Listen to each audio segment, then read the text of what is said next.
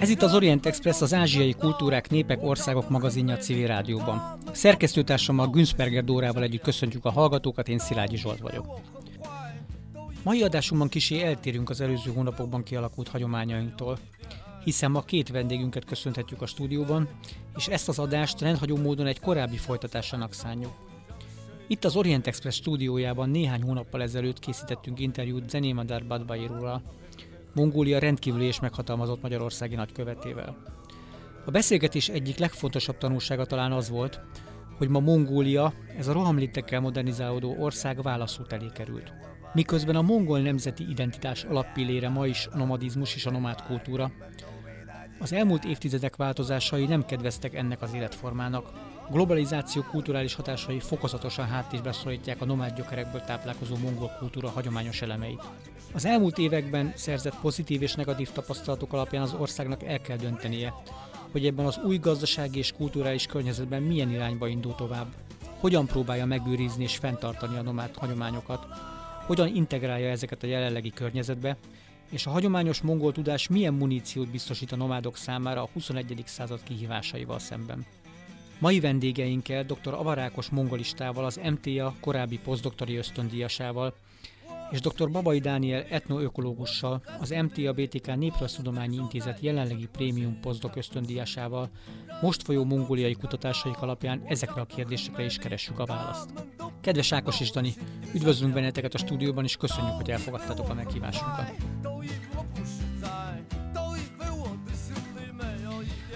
Mint ahogyan a felvezetőben is említettem, ma elsősorban a nomádokról, a nomadizmus mai helyzetéről és az ezzel szemben kialakult kihívásokról kellene beszélgetnünk.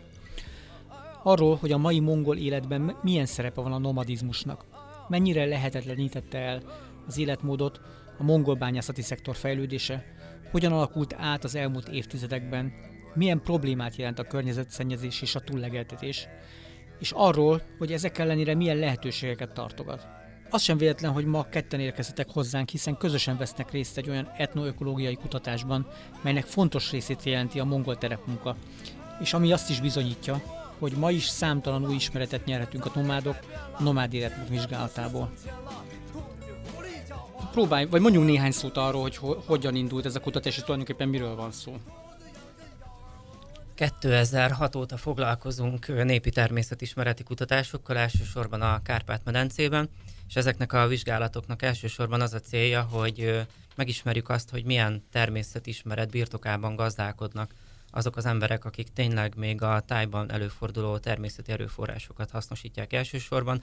Gondolok itt akár a hortovágyi pásztorokra, vagy a gyimesi gazdálkodó emberekre, és ezeknek a kutatásoknak az előre haladtával egyre inkább előtérbe kerültek azok a kérdések, amik a, akár a világ természetvédelmi problémáit, vagy akár csak a hétköznapi emberek mindennapi gondjait is figyelembe véve egyre húsba vágóbbá váltak, mi szerint, hogy mik azok az indikátorok, és mik azok a mérőszámok, amik segítségével meg lehet vizsgálni azt, hogy mik a természeti környezet változásának a folyamatai, trendjei, hogyan látják ezt a helyi közösségek, és hogyan látják a megoldást, hogy hogyan lehetne fenntartható módon, hosszú távon fenntartható módon gazdálkodni ezekkel az erőforrásokkal. És akkor ebben a kutatásban Mongólia egy új terep, vagy egy olyan terep, ami ad, ad egy másfajta összehasonlításra is alkalmas ismeretanyagot például?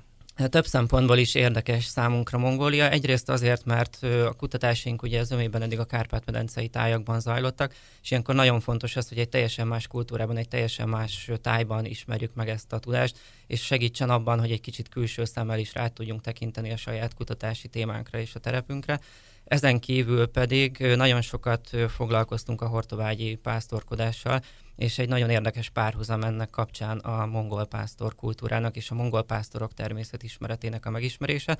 Ezen kívül pedig elsősorban egy ö, olyan tájban kezdtünk el kutatni Mongóliában, ami egy erdősztyebb zónába tartozó táj, ahol a mongol ö, pásztoroknak az erdőkkel kapcsolatos világképe érdekelt minket, hogy ezt pedig a gyimesi gazdálkodóknak az erdőképével tudjuk összehasonlítani.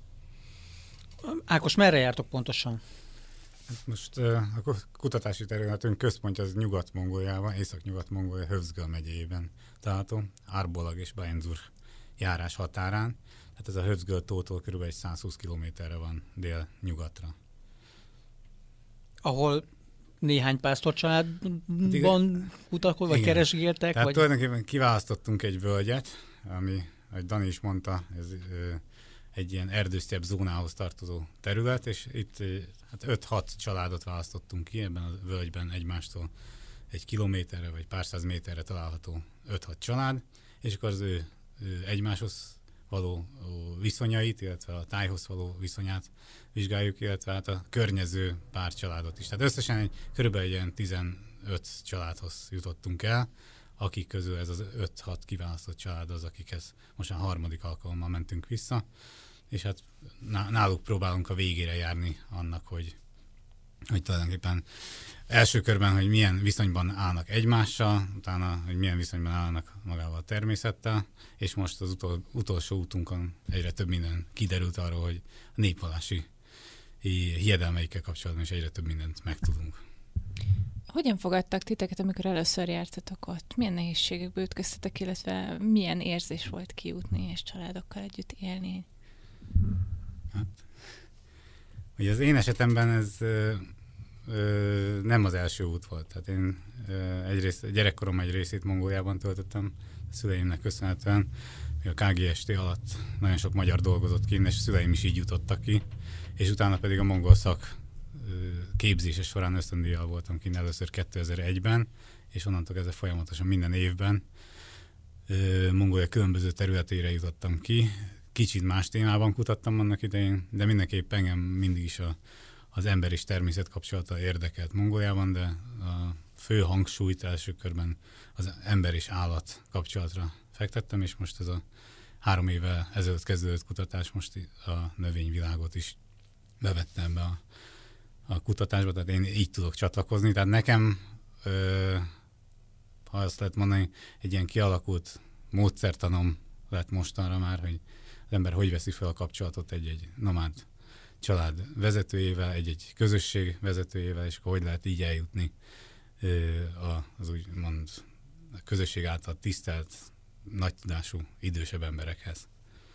Azért azt mondjuk el, hogy a Dani sem most kezdte a terepmunkázást, csak mondjuk Mongóliában most, mostanában jár azért úgy.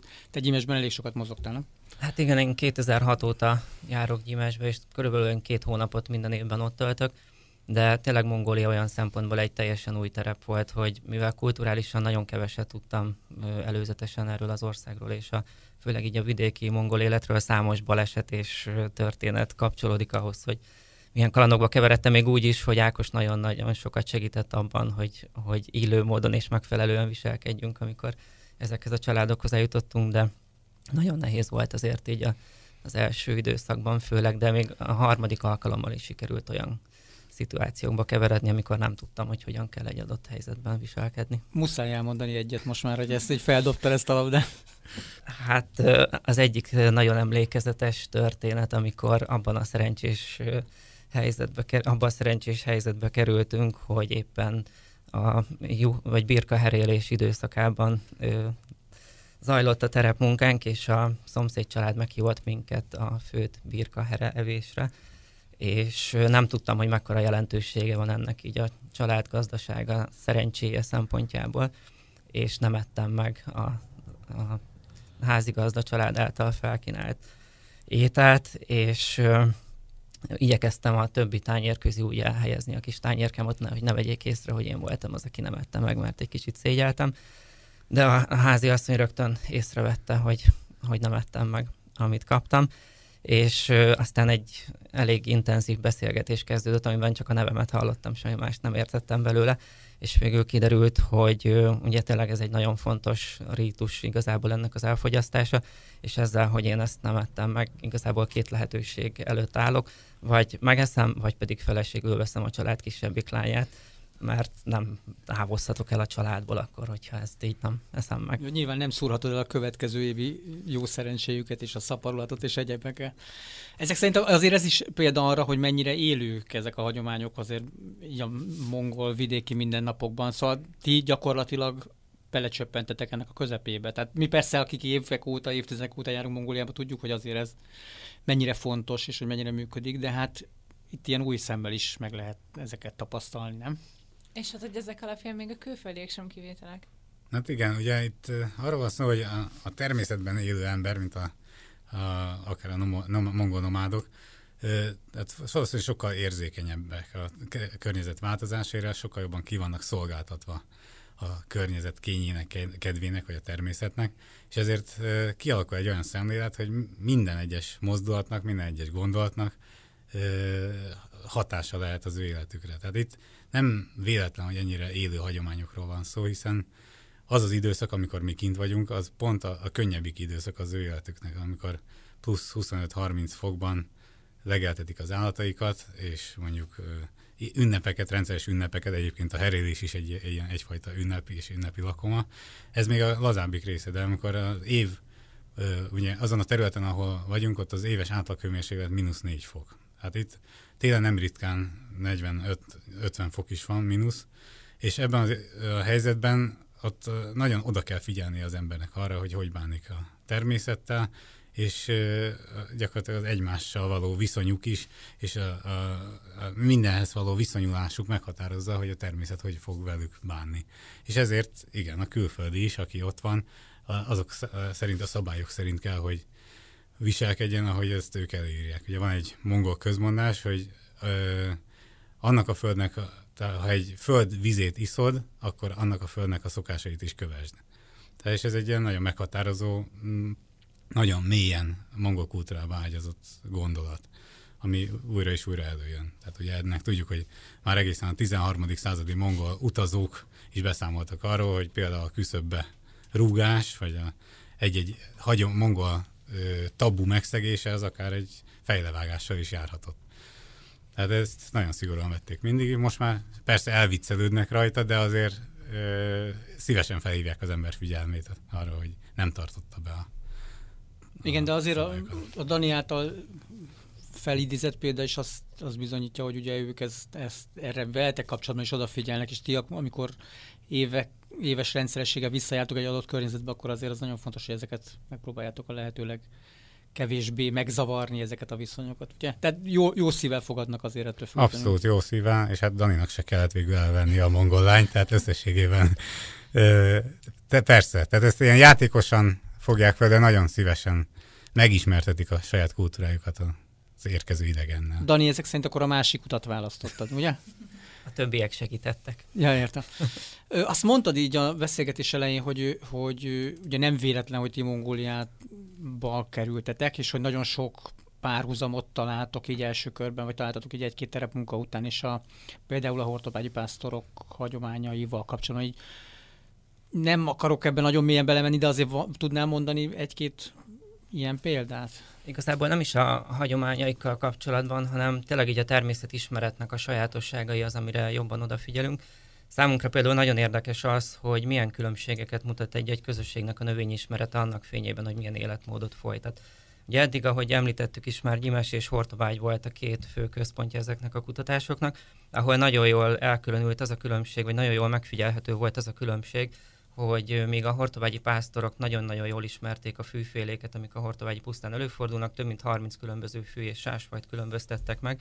A gyimesi gazdálkodók nem különböztették meg a fűfajoknak a többségét, mert hogy a, ők ugye elsősorban a szénagazdálkodásra építik a gazdálkodásukat, és ott nem volt fontos az, hogy ezeket fajszinten megkülönböztessék. Egy adott nevet használtak több mint 20 különböző fűfajra, és csak a gazdasági szempontból káros fűfajoknak adtak külön nevet és nagyon kíváncsiak voltunk arra, hogyha elmegyünk egy teljesen más kultúrába, egy teljesen más tájba, akkor ott milyen mintázatokat tapasztalunk mondjuk így a természetismeret kapcsán, és nagyon szépen előjött ott is az, hogy a pásztorok mennyire tényleg így az életmódjuk fényében figyelik a természeti környezetet is, az ő tudásuk is elsősorban a legelő állatok szempontjából figyeli a tájat és figyeli a növényvilágot, tehát azokra a fajokra koncentrálnak elsősorban, ami a legeltetés szempontjából fontos. Nagyon jól ismerik a legelő fajok, a legelőfüveket és azokat a fajokat, amik a legeltetés szempontjából fontosak. Ugye ez a terep, az a sztyepe és a tajga határa, azt, azt mondtátok, ugye, ugye Hövzgölről beszélünk, észak-nyugat-mongóliáról. mennyire volt fontos, hogy ezt, pont ezt a terepet válasszátok? Azért, azért volt fontos, mert mondjuk Gimessel például jobban összeegyeztethetőek a körülmények? Hát igen, ez egy elég tudatos választás volt, tehát olyannyira, hogy ezt műhold térképen választottuk ki szinte, tehát ez a Mongóliában ezt a Hangai vidéknek nevezik ezt a ligetes erdősnek szoktuk fordítani, de tulajdonképpen ez az erdősztyebb zóna, ez az öt jellemző mongol tehát természeti zóna a közül az egyik. Tehát ezek átmenet, ez egy átmeneti zónának tekintető, ugye. Beszélünk tajgáról, sztyeppéről, sivatagról, és ezeknek az átmeneteiről. És hát ilyenből található Mongólia középső részén, Árhanga és Urhangai megye területén, illetve Hözgölben. És hát végül ott, itt részben a, az ott élő Darhat és Hotogolyt nemzetség miatt döntöttünk emellett, illetve hogy megfeleltek úgymond a, a botanikai kritériumoknak is, a, a, tehát azokat a legelő területek, amiket választottunk. Azért is fontos volt ez a választás, mert hogy ez az erdősztyebb zóna az, ami tulajdonképpen egészen a Kárpát-medencéig végighúzódik Eurázsiában, ezért számos növény nemzetség, de akár növényfajok is közösek például a Kárpát-medencei tájjal, tehát több olyan fajjal találkozunk ott, ami ugyanígy a Kárpát-medencében is megtalálható, és akkor így igazából ugye a botanikai kutatásokat is megkönnyítette azt, hogy nem egy teljesen új fajkészletet kellett megismerjünk, hanem ez egy valamennyire akár nemzetség szinten ismerős növényvilág volt. A két nemzetségnek, amit említettél, milyen jelentősége volt?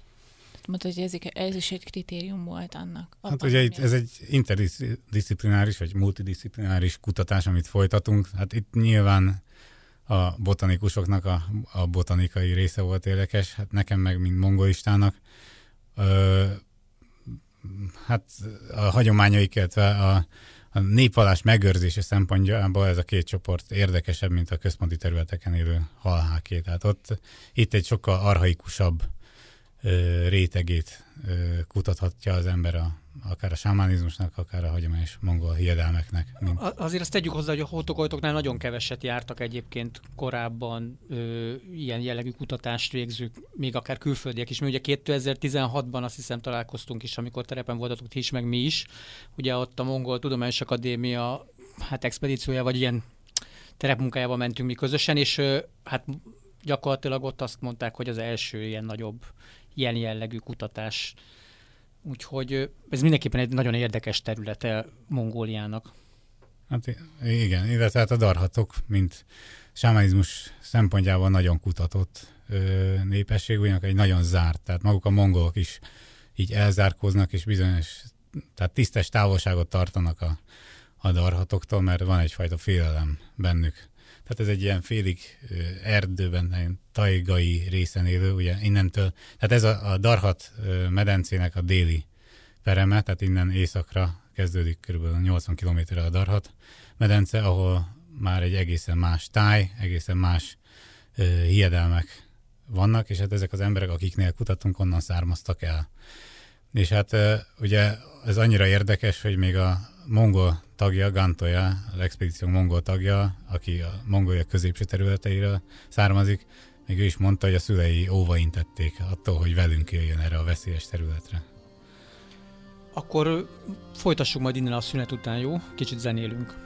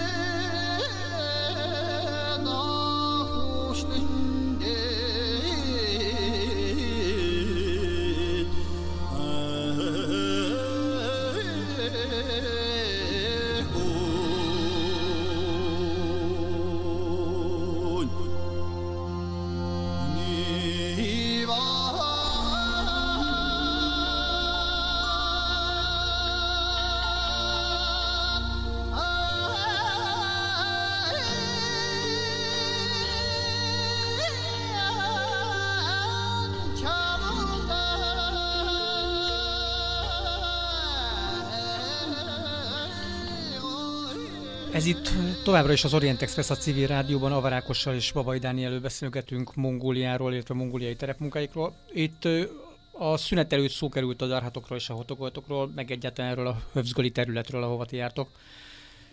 Beszéljünk egy pár szót a, úgy általában a nomádokról. Mi a helyzet, mi a helyzet Mongóliában ezzel a nomadizmussal? Mert miközben ugye mindig arról beszélünk, hogy a Mongólia nomád és nomád hagyományokra épül, és ez teljesen nyilvánvaló, azért érezhető egyfajta visszaszorulás ennek az életmódnak. Ugye ez a rendszerváltás követően, ami 1991-re tehető Mongóliában, gazdaságilag is megváltoztak a körülmények, és hát egy ilyen átmeneti időszak következett, amikor Mongólia egy nagy dilemma elé került, hogy a korábban erőltetett iparosítás, vagy pedig a régen el, hát részben elhagyott nomadizmus mellett dönt. Hát ugye privatizálták az állatállományokat, a gyárak tönkrementek, és egyértelműnek tűnt, hogy hát tulajdonképpen a nomád irány lesz az, ami meghatározza majd Mongólia jövőjét. El is indult egy ilyen folyamat, hogy elkezdték növelni az állatállományaikat a nomádok, hiszen más kiútja nem volt. A városi lét teljesen bizonytalanná vált, rengetegen mentek külföldre dolgozni. Hát most ilyen pár számot említek, kb. 25 ezer, 30 ezer ember dolgozik Dél-Koreában, rengetegen Egyesült Államokban, akik ezt a nehéz időszakot, a 90-es éveket tulajdonképpen átsegítették az otthon maradottakat az onnan küldött pénzekkel. Azért azt hogy tegyük hozzá, hogy, hogy ugye a 90-es évek legelején gyakorlatilag nem volt igazán élelmiszer a fővárosban, meg vagy a városokban. Tehát a, a, voltak, akik kiköltöztek terepre egész egyszerűen azért, mert ott el tudták tartani a családjukat a hagyományos életmód által biztosított lehetőségekkel, és mondjuk és a városban nem volt kaja egész egyszerűen. Tehát mi utaztunk úgy visszafelé a terepről, hogy vittük a birkát, hogy legyen a családnak ennie.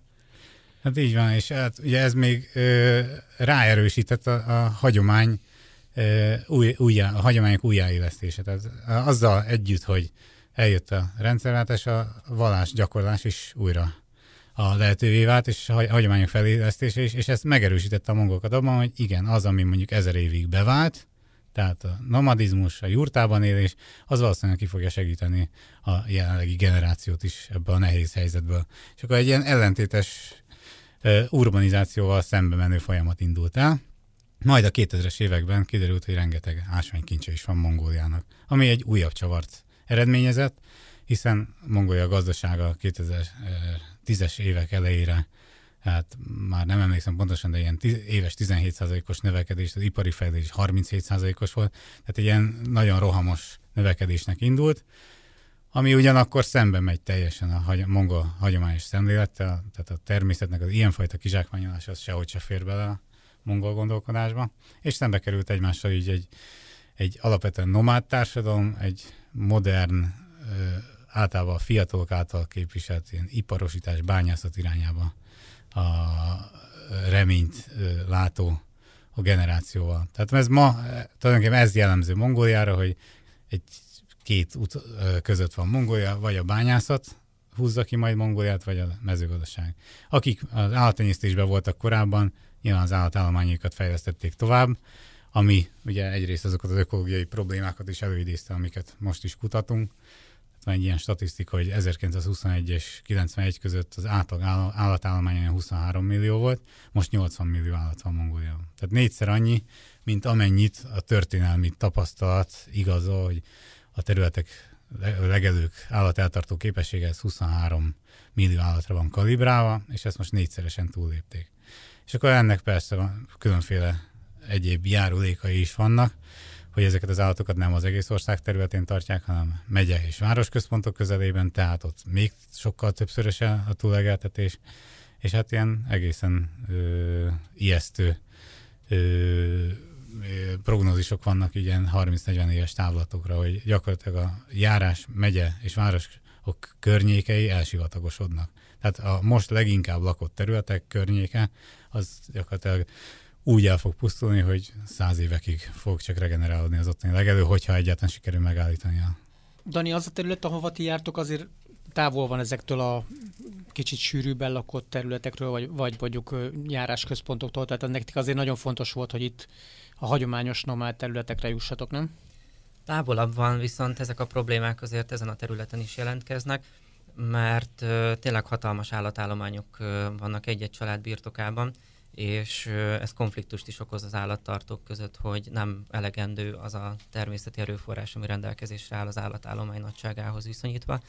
És az utóbbi években nagyon érdekes kutatások kezdődtek meg ezzel kapcsolatban Mongóliában, hogy látják a pásztorok, tényleg milyen indikátorokat használnak a legelő minőségének a vizsgálatára, és azok az indikátorok egyébként, amik az afrikai pásztorok körében is nagyon elterjedtek, a legelőnek a fajkészlete, az ehető és nem ehető növényeknek az aránya, a legelőn található, legelhető növényzetnek a magassága, tehát így úgymond a biomassa mennyisége, az elfogyasztható növényi anyag mennyisége, a csupasz talajfelszíneknek a nagysága, ez mind nagyon fontos mérőszám, amire figyelnek a pásztorok, és a napjainkban zajló kutatásoknak egy jó része arra koncentrál, hogy hogyan lehetne a helyi közösségek bevonásával folyamatosan monitorozni, ellenőrizni ezeket a változó természeti adottságokat, mert hogy ezek olyan hatalmas területek, amiket kutatói kapacitással képtelenség folyamatosan megfigyelni és ellenőrizni.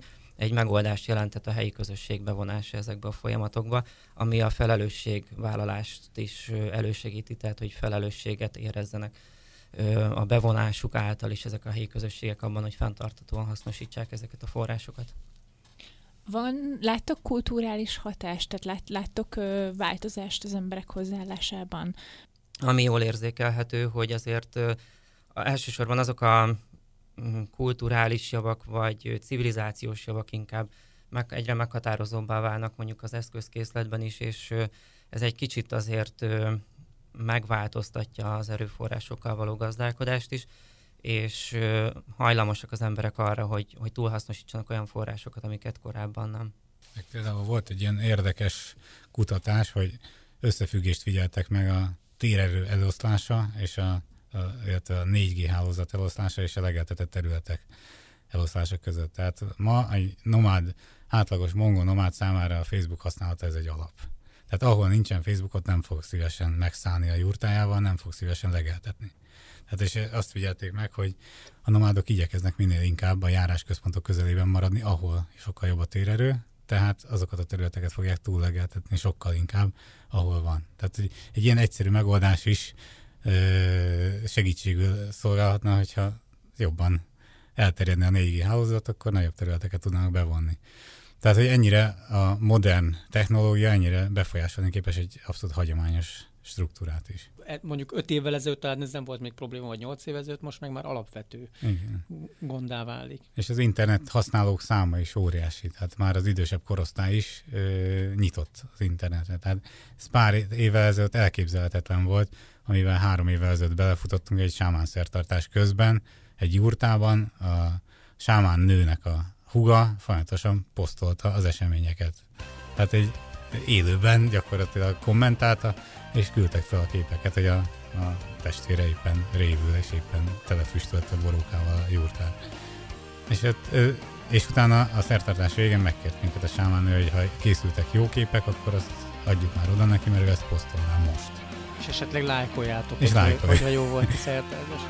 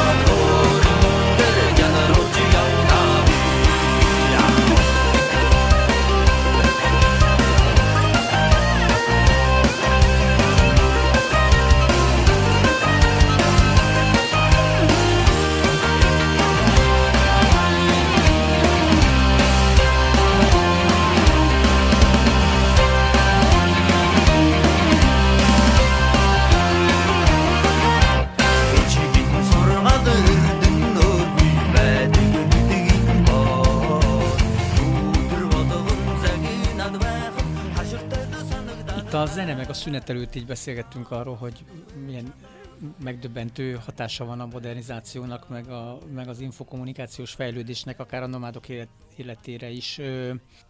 És arról is szó volt, hogy ugye itt az idősebb generációk is milyen jól alkalmazkodnak ez a dologhoz, hogy érzitek azt, hogy a nomádokra általában jellemző nagyon könnyű alkalmazkodó képesség az, az gyakorlatilag ilyen problémákon esetleg átsegítheti őket?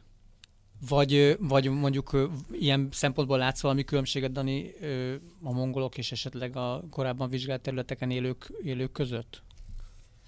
Ilyen szempontból egy jó párhuzam vonható Mongolia és Gyimás között, tehát mind a két tájban nagyon jól látszik az, hogy a hagyományok és a modernség találkozik, és igazából a tájhasználatot, a tájhasználatnak a rendjét kevésbé érintik azok a változások, amik így folyamatosan beszivárognak ebbe a hagyományos életmódba, viszont tényleg a telefon, a Facebook használat, akár a Skype-olás a mindennapok részévé válik. Ekközben azonban a természeti környezeti adottságok nem változnak meg, és ennek következtében a tájhasználat sem. Az lehet, hogy mondjuk ezek az emberek is belépnek ebbe a virtuális térbe, az internet világába, a Facebookra. Nekem is számtalan gyimesi ismerősöm van, a mongol házigazda családunknak is több tagja ismerősöm a Facebookon, viszont alapvetően a tájhasználatukat ez legalábbis egyelőre nem határozza meg. Gyimesben elindult egy olyan folyamat, hogy megindult egyfajta gépesítés, mert hogy az anyagi lehetőségeknek a javulásával megjelentek azok a technológiák, amik mondjuk a svájci vagy az alpesi hegyvidékeken már beváltak és évtizedek óta jelen vannak, ezek egyre nagyobb teret hódítanak. Mongóliában a hagyományos legeltetési rendszerben ezeknek a nyomai egyelőre legalábbis nem látszanak. Hát illetve azt látjuk, hogy azért egyre gazdagabbak a mongol pásztorok, és most már nem tevével költöznek, hanem teherautóval, és mondjuk nem, nem lóval terelnek, hanem kínai motorbiciklikkel. Tehát ö, ilyen értelemben például a hagyományosan a leg, legfontosabb, egyik legfontosabb állatnak tekintett ló szerepe a, a nomád élet, vagy nomád hagyományokban, vagy nomád életben alapvetően megváltozott, nem? Így van, de tehát nagyon sok kutató ugye általában a, most divatos temetni a nomadizmus, mint olyat a világban. Ugyanakkor, tehát itt egy élő kultúráról beszélünk, és egy kultúra attól válik élővé, hogy képes elengedni dolgokat, és képes integrálni új elemeket.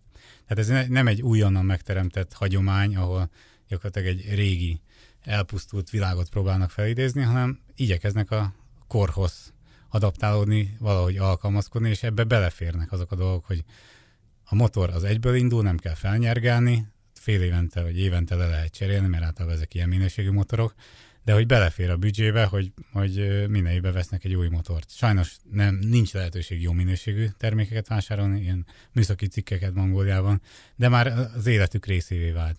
Ugyanakkor, ha meg megnézzük a lovak számát, a lovak száma nem csökken, hanem nő Mongóliában. Tehát mint presztízs állattá emelkedett, vagy avanzsált, tehát ez egy furcsa jelenség, hogy igen, kevesebbet lovagolnak, viszont egyre több a ló, és nem azért, mert elfogyasztják, hanem mert a mongol kultúra része, egy mongol férfinak kötelessége, még akkor is, hogyha egy ulánbáteri oligarcháról van szó, minél tö- több lóval rendelkezzen, ezeket indítsa a versenyen. Tehát igen, megváltozik a szerepe, de maga a gondolat, az marad a régi. Tehát ez a, a hagyomány tisztelet és az új elemek integrálása, ez nagyon jól működik.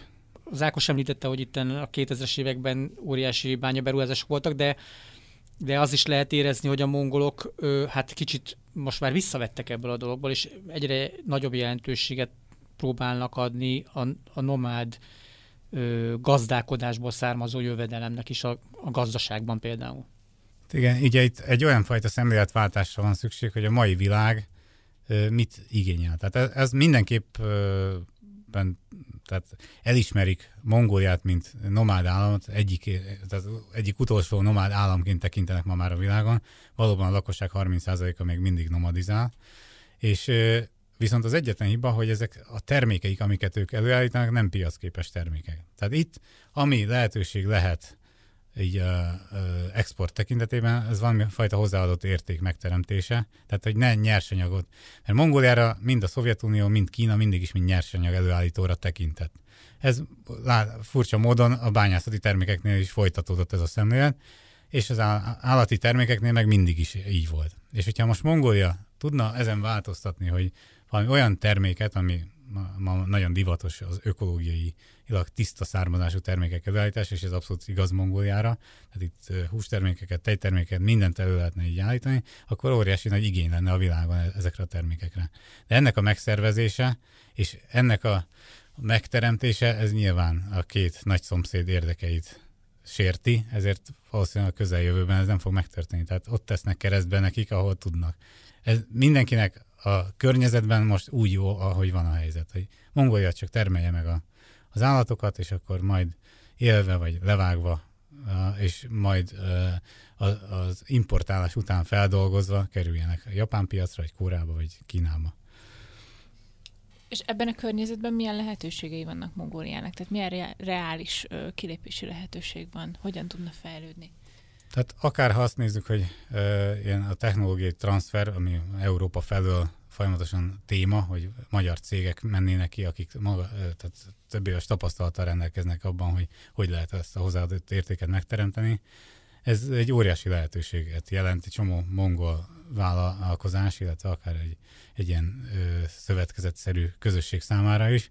Azonban a mongolokban ben, ben van egy ilyen, egy ilyen hagyományos távolságtartás mindenfajta ilyen új szerveződéstől. Nyilván gyanakodva fogadnak minden kereskedőt, mert mindig azt minden gazdálkodó tudja, hogy a kereskedő viszi a hasznot. Tehát ettől így óckodnak a mongolok egyenlőre. Tehát nagyon nehéz megteremteni ezeket a kapcsolatokat. Ezen most már nagyon sok ország küzd nagyon sok éve, de ilyen nagyon látható eredménye egyenlően még nincs ezeknek a próbálkozásoknak.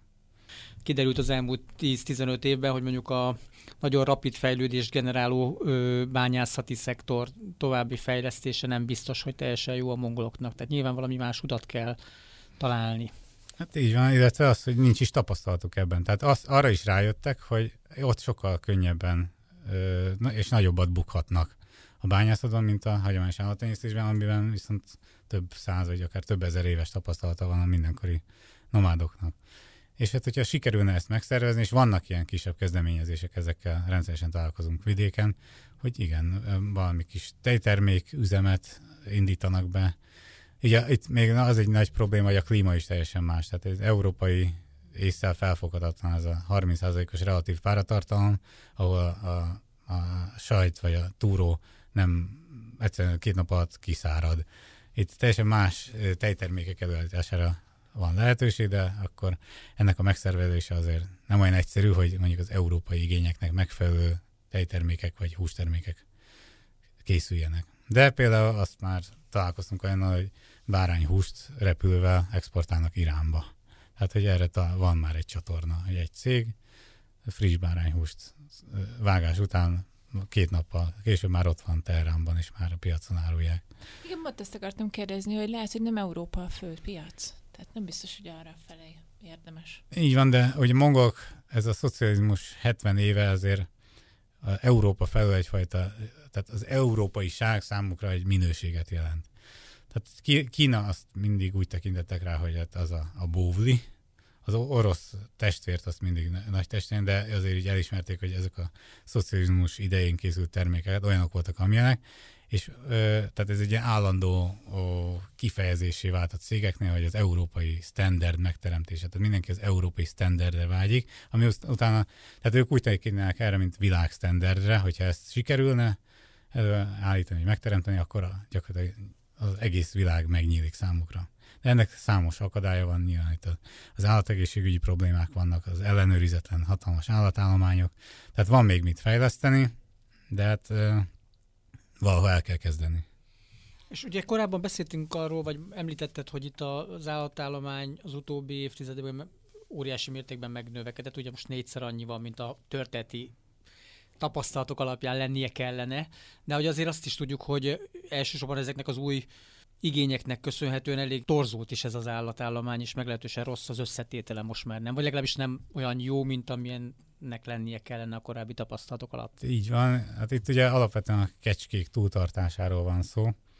Tehát a tevék száma az érthető módon lecsökkent, hiszen már a, sem a közlekedésben, sem a szállításban nincs jelentősége. A lovak száma az állandó, a marhák és szarvasmarhája is, Azonban a kecske jó arány az nagyon megváltozott, és itt pedig valóban itt a kecskéknek a háromszorosára, vagy most, mostanra már ötször, ötször annyi kecskét tartanak, mint amennyit Mongolia legelőtt ö, viselni, és ennek az a fő oka a Kasmír előállítása. Mongolia szeretne a világ élére törni, most Kína utána a második helyen áll, de első helyre szeretnének törni, és ez egy ilyen megállíthatatlan folyamatnak tűnik, hogy folyamatosan cserélik le a juhállományokat, ami a fő élelemforrása a mongoloknak, kecskékre. És hát Kína pedig, mint korlátlan piac, gyakorlatilag annyi Kasmír gyapjút vásárol fel, amennyit Mongolia előbír állítani. És hát a kecskéknek a legelési szokásai azok sokkal jobban pusztítják a legelőket. Egyrészt a, a legelés módja, illetve a körmük állítólag élesebb, és a, a vékony humuszrétegen ö, olyan károkat okoznak, meg hát olyan helyekre felmásznak, ahol a juhok nem, és akár a sziklák oldalában is kipusztítják a növényzetet. Tehát ez egy komoly probléma, hogy felborult ez az arány is, ami körülbelül azt lehet mondani, hogy az elmúlt 2000 évben biztosan ez a 4-1-3-1 arány volt jellemző a juhok és kecskék tekintetében, ami most egy-egy, illetve a kecskék javára egy picit. Ami mondjuk a Kasmírral kapcsolatban jó hír, hogy azért a feldolgozás is egyre nagyobb teret nyer Mongóliában is itt kell, hogy elmondjuk, hogy már Budapesten is van mongol kasmír üzlet, úgyhogy ez legyen egy ilyen jó hír. Most egy kicsit zenélünk, aztán majd folytatjuk.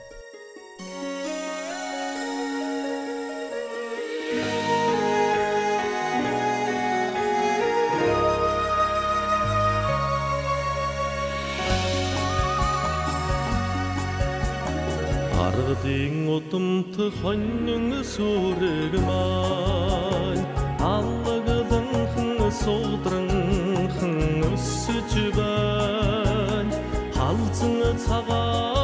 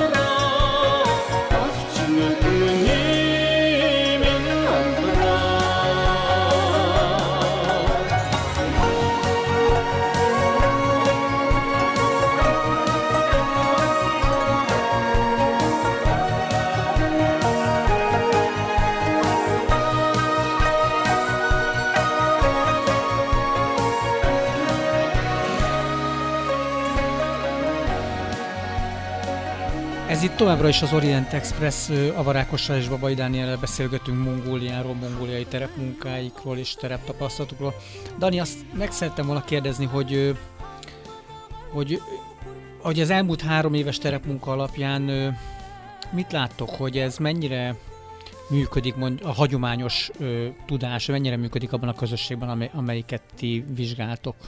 És hogy ilyen értelemben mondjuk jobban állnak el mongolok, mint akár Gyimes, akár mondjuk a, a hortobágyi pásztorok. Nagyon hasonló ö, folyamatokat és mintázatokat tapasztalunk, mint ö, Európában. Így világszerte jellemző az, hogy általában ezek a elsősorban a természeti erőforrásokra támaszkodó közösségekben az ott adott tájban előforduló növényfajoknak körülbelül a felét ismerik a helyi közösségek, ez körülbelül ebben a tájban is így van.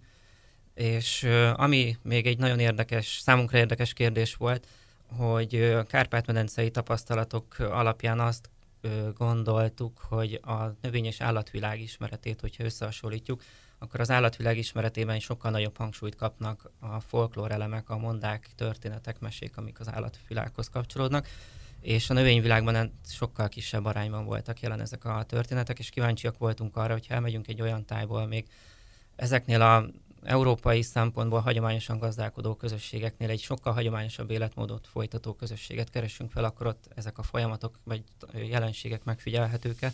és azt tapasztaltuk, hogy itt is sokkal kevesebb a növényekhez kapcsolódó hiedelem, vagy hiedelem mond a történet, mint az állatvilághoz kapcsolódó, tehát hasonló mintázatokat figyeltünk meg e tekintetben is. Hogy egy kicsit a hallgatók is jobban ér- értsék, meséljetek már mi- mi az az esőcsináló fű, mert azt tudom, hogy volt ilyen tapasztalatotok.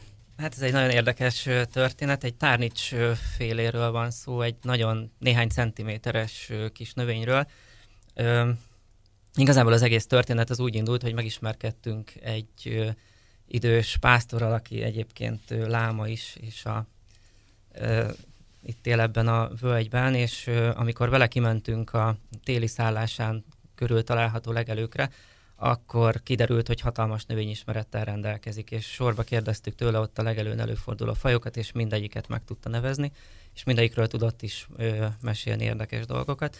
És ö, amikor már tényleg így az egész téli szállás környéki területet bejártuk, akkor a völgybe érkezve találtuk meg ezt egy ilyen kicsit vizenyesebb helyen, ezt a néhány centiméteres kis növényt, és igazából egy általános tapasztalat, hogy ezeket a kis méretű növényeket nem szokták ismerni a gazdálkodó emberek, ezek úgymond a látható flóra alatti tartományban vannak ezek a fajok általában, mert hogy tényleg olyan kicsi ö, termetűek, és általában nincs is olyan gazdasági jelentőségük, hogy, hogy fontossá váljanak. És ö, tényleg igazából csak a vicc kedvéért megkérdeztük ezt a növényt is ettől a bácsitól, hogy vajon ismeri-e, és aztán kiderült, hogy nem csak, hogy ismeri, hanem egy nagyon fontos növényfaj, ami egy esővarázslófű.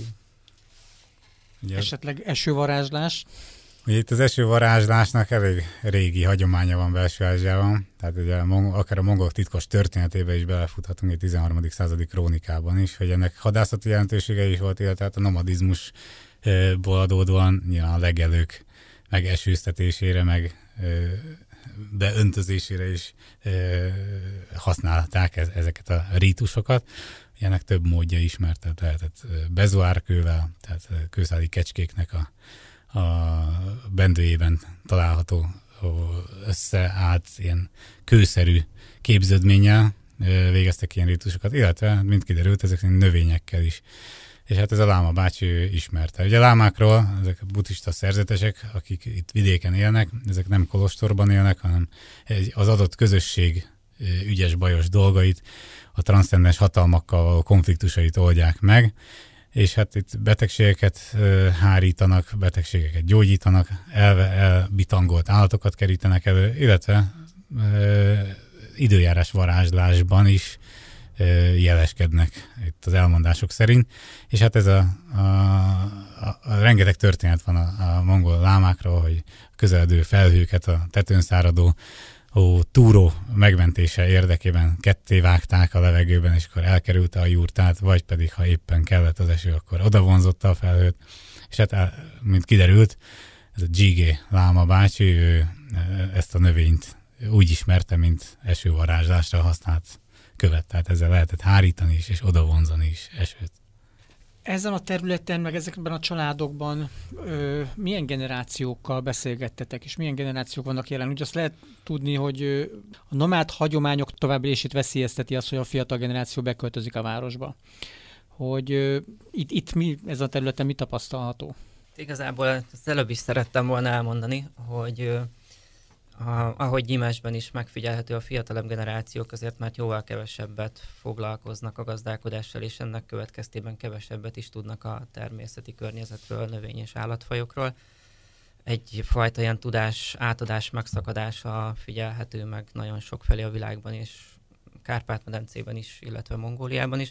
Ezért az életmódváltás az magával hozza azt, hogy a fiatalok elsősorban valamiféle városi ö, életmódra és foglalkozásra vágynak, és azokban a családokban is, ahol ö, mi jártunk, a fiatalok közül van, aki orvosi pályára készül, van, aki ügyvédi pályára készül, tehát nem feltétlenül már a gazdálkodás továbbvitelében gondolkodnak.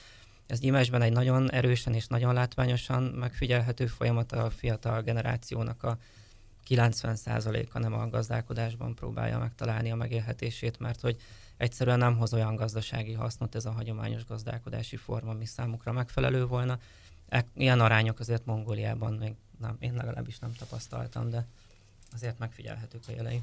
Hát azt látjuk, hogy sok, sokan költöznek be fiatalok, tehát ha mondjuk ha elmennek, és elsősorban például lányok, tehát hogy, hogy ez egy ilyen a nemek közötti arányokat a vidéken és a városban elég jelentősen befolyásolja, hogy a középiskolai tanulmányaik után a felsőfokú intézményekben ugye inkább lányok járnak, akik nem mennek vissza aztán vidékre, fiúk meg ott maradnak a családnál. Nem? Vagy, Hát, így van, és hát ugye ez egy fő, nagy probléma, hogy ez az illúzióteremtés azért nagyon jellemző. Tehát a globalizáció és a, akár az internet vagy a tévén keresztül kapott illúzió, hogy a városi lét sokkal kényelmesebb és egy, egy garantált boldogságot ö, hoz, eb, ennek azért nagyon sokan úgymond bedőlnek, és igen, ma Mongóliában alapelvárás, hogy egy fiatal egyetemista legyen, Ulánbátorban meglepő módon több mint száz fels, akreditált felsőoktatási intézmény van, tehát másfél millió emberre, vagy közel két millió emberre van száz egyetem. Tehát ez egy irreálisan magas szám, és minden nomád család vezetője úgy érzi, hogy igen, a gyerekét tovább kell tanítatni, anélkül, hogy látnának valami perspektívát abban, hogy utána mit fog csinálni, de a városi lét mindenképpen egyfajta kényelemmel jár, tehát nagyon sok nomád már igyekszik megyeközpontban vagy a városban lakást, el- első körben területet szerezni, utána lakást, és hát, hogyha van rá lehetőség, megyeközpontban külön házat is építenek. Tehát például az a család is, akiknél rendszeresen meg szoktunk szállni, nekik a megyeközpontban van egy házuk, amit arra használnak, hogy amikor bent vannak a gyerekek, akkor ők ott lakhatnak, vagy az év bizonyos időszakában a kisgyerekkel a, a család anya bent van, vagy a, a nagyszülők. Tehát egy ilyen bázis, ahogy ne szakadjanak el a várostól. Ma már ugye elérhető mindenki telefonon, tehát kint a pusztából, hogyha valamire szüksége van a családfőnek, valami elromlott, akkor a megyeközpontból már ezt, ezt ki lehet ö, juttatni. Tehát például az a család, akinél laktunk, ők nem tervezik a családfő semmiképpen, hogy felhagyna a nomád gazdálkodással, azonban a gyerekeit igenis Ulánbátorban szeretné tanítatni. És ez nem elvárás a család részéről, hogy a tanulmányaik után visszatérjenek a családhoz, és folytassák tovább az állattartást. Hát általában itt egy logikus döntésről van szó. Tehát van annyi gyerekük, nagyon gyakran azt lehet mondani, hogy, hogy lesz, aki folytassa. Hát általában az a 4-5-6 gyerek, ez elég általánosnak mondható vidéken, Mongóliában, és valószínűleg egy-kettő lesz, aki ott fog maradni. Nem erőltetik, de a mongol kultúrában ez is benne van, hogy senkit sem erőltetnek semmire. Tehát mindenki elég hamar ö, saját döntéseket hozhatnak a fiatalok, és ez azért ö, tehát elvárják azt, hogy jó döntést hozzon. Persze, az már említett globalizáció hatása, az befolyásolja ezeket a döntéshozatalokat. És hát most drasztikusan megnőtt Ulánbátor lakossága is. Az elmúlt, nem tudom, tíz évben szerintem hát megduplázódott. az elmúlt másfél évtizedben nagyjából ilyen 800 millió, vagy 800 ezerről lett, mondjuk másfél milliós körülbelül a város. Igen. És hát ezek ugye nem csak a népszapura adta a magyarázat, hanem az a városba költözéssel. Jó, de azért azt mond, elmondom, hogy miközben nagyon fontos annak tekintik, hogy tanítassák a gyerekeiket, azért van esély arra, hogy egy, a következő generációk is azért visszatérnek, vagy legalábbis a generációknak egy bizonyos része visszatér vidékre, nem? Igen, tehát ebben bízunk mondjuk azt, hogy most olyan nomáddal még nem nagyon találkoztunk, aki mondjuk orvosi egyetemet végzett nomád gyerek, még egyenlően nem sok van, de ez azért is lehet, mert ez nem rég indult ez a folyamat. Tehát, hogy egyszerűen még nem termelődött ki az a generáció, aki egy ilyen vissza áramló generáció lenne. Ugye Magyarországon már rengeteg ilyennel találkozunk, hogy, hogy az újrakezdés reményében vidékre költöznek városi fiatalok, diplomások, és hát Mongóliában ez, ez még nem alakult ki. Ez is valószínűleg azt van egy ilyen elmélet, hogy uh, egyszerűen a szocializmusban kialakult, hogy nem, nem lett akkora presztízse a parasztságnak, vagy a, az állattenyésztőnek, tehát az mindenképpen egy ilyen alsóbb rendű néprétegnek tekint, tekintik, tehát hogyha megnézzük például a, a mongol kabarékat, a, a, a mongol humornak egyik fő buta figurája a pásztor, tehát aki idétlenül is néz ki, és idétlenül beszél. Tehát ez a, vagy ha egymást meg akarják sérteni a lámbátori fiatalok, akkor rendszeresen vidékinek gúnyolják. Tehát van egy ilyen elég torz önképük egyenlőre a városban élőknek, mert hiszen azért Ulánbátor lakosságának egy jelentős része azért vidéki származású, tehát lehet, hogy még ott is született, de hogy nem annyira büszkék arra, hogy, hogy nomádok voltak. Tehát ez a szemléletváltás valószínűleg be fog következni egy, egy-két évtizeden belül, mert hogy ha belátják, hogy a gazdasági, a, a tőke ott össz, összpontosul a, a gazdák kezében, akkor igenis lesz presztízse ennek. Jó, hát akkor szerintem legyen ez a végszó, mert nagyjából lejárt az időnk. Nagyon köszönjük a Varákosnak és Babai Dánielnek, hogy elfogadta a meghívásunkat, és a hallgatónak köszönjük a figyelmet. Önök az Orient Express-t a Civil Rádió ázsiai magazinját hallották. A műsort Günzberger Dóra és Szilágyi Zsolt vezette. Tartsanak velünk a jövő héten is. Felhívjuk figyelmüket, hogy az Orient Express adásait podcast formájában az interneten is elérhetik. A címünk expressorient.blog.hu. Emellett az Orient Express néven fenn vagyunk a Soundcloudon is, a Facebookon pedig a Modern Kelet-Ázsia kutatócsoport oldalán lehet megtalálni az adásokat és készítőiket. A viszont hallásra!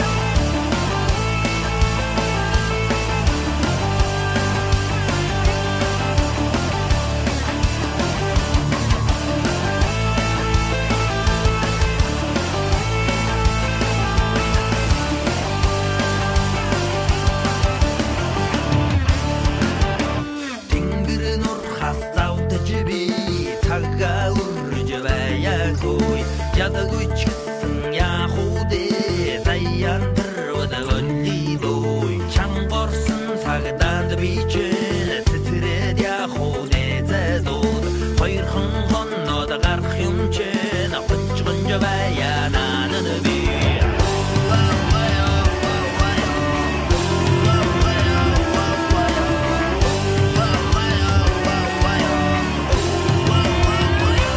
Эрхүнний гомтой